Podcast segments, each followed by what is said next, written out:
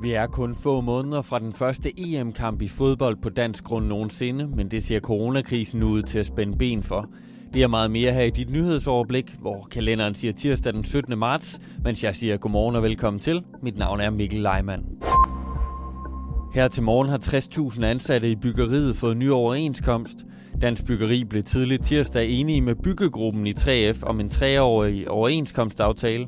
Organisationens direktør Lars Stor Hansen, han udtaler i en pressemeddelelse sin glæde over, at det lykkedes at lave en aftale midt i en krisetid.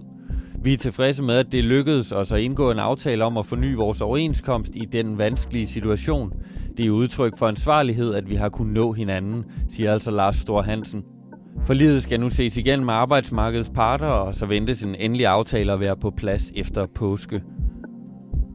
Det er nok de færreste, der synes, det er sjovt at betale regninger, men nu går en del af landets kommuner faktisk i gang med at lede efter regninger, de kan betale.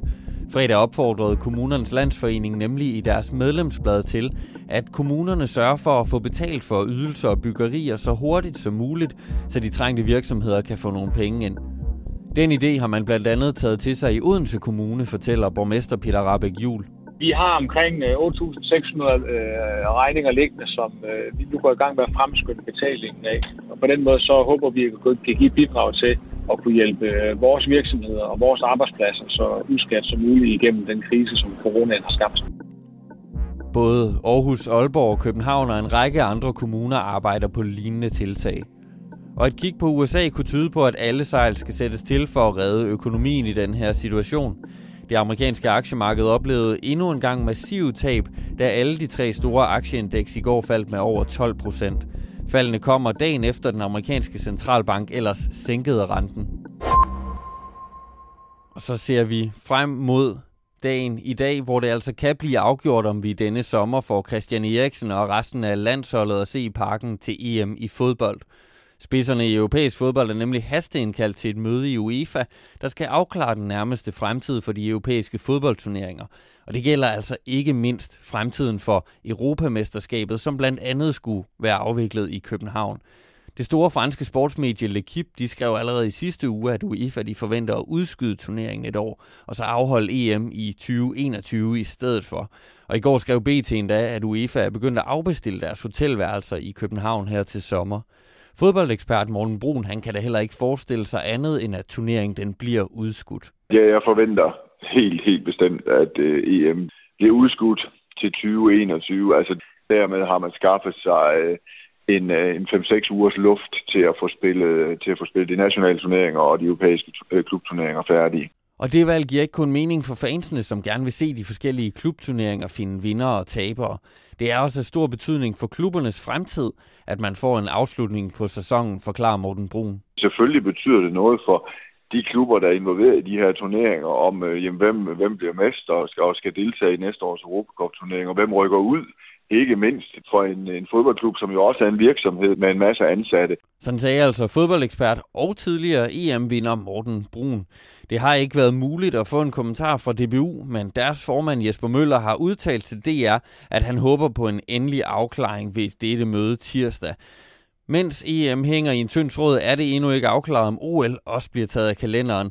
Men IOC den internationale olympiske komité, de vil i dag og i morgen holde en række videomøder med Dansk Idrætsforbund og de andre landes idrætsforbund, hvor man vil diskutere emnet. Retssagen mod Britta Nielsens børn fortsætter i dag, da tirsdagens retsmøde modsat mange andre ikke er aflyst. Anklagen går primært på, at børnene har brugt af de penge, deres mor svindlede sig til i Socialstyrelsen, velvidende at pengene altså kom fra svindel. Formelt så er de tiltalt for groft hæleri for i alt 51 millioner kroner, så det er ikke småpenge, vi taler om. Men hvorfor prioriterer retten netop sådan en sag i en tid, hvor alle ikke akutte retsmøder ellers er blevet aflyst? Den her sag den kører ved retten i Glostrup, og ifølge deres retspræsident, Marie-Louise Klenov, som er ansvarlig for prioriteringen, så handler det her altså ikke om den store opmærksomhed omkring sagen. Grunden den er mere praktisk, siger hun. Nogle af de sager, vi skal prioritere, det er arrestantsager, der på grund af proportionalitetsprincippet ikke kan udsættes. Øh, og det betyder altså, at hvis de kommer til at sidde længere, skal man tage stilling til, om de eventuelt skal løslades. Det kan altså blandt andet være hensynet til en varetægtsfængslet, der kan betyde, at man i nogle sager er nødt til at gennemføre et retsmøde trods coronatruslen. Også grundlovsforhør og retsmøder om rensagningskendelser, de bliver stadig gennemført, mens det meste andet altså tages af kalenderen. Og retspræsidenten, hun ser de mange aflysninger som et nødvendigt onde. At lade sager øh, udsætte, det bryder jo ingen sig om. Men der er jo ikke noget at gøre ved det. Det ville jo også være skrækkeligt, hvis folk skulle være nervøse for at møde i retten. Øh, folk har jo en pligt til at møde retten, og det nytter ikke noget, at man har en pligt til at møde retten, og så være bange for at blive smittet. Marie-Louise Klinov slår fast, at man ikke skal frygte dårligere behandling, selvom retssystemet kører på lavt blus. Dog skal man måske væbne sig med lidt tålmodighed. Vi sørger altid for at behandle sagerne ordentligt, uanset om der er corona eller ej. Nu er der meget fokus på straffesagerne, men vi har også de civile sager, og de er jo aflyst indtil videre.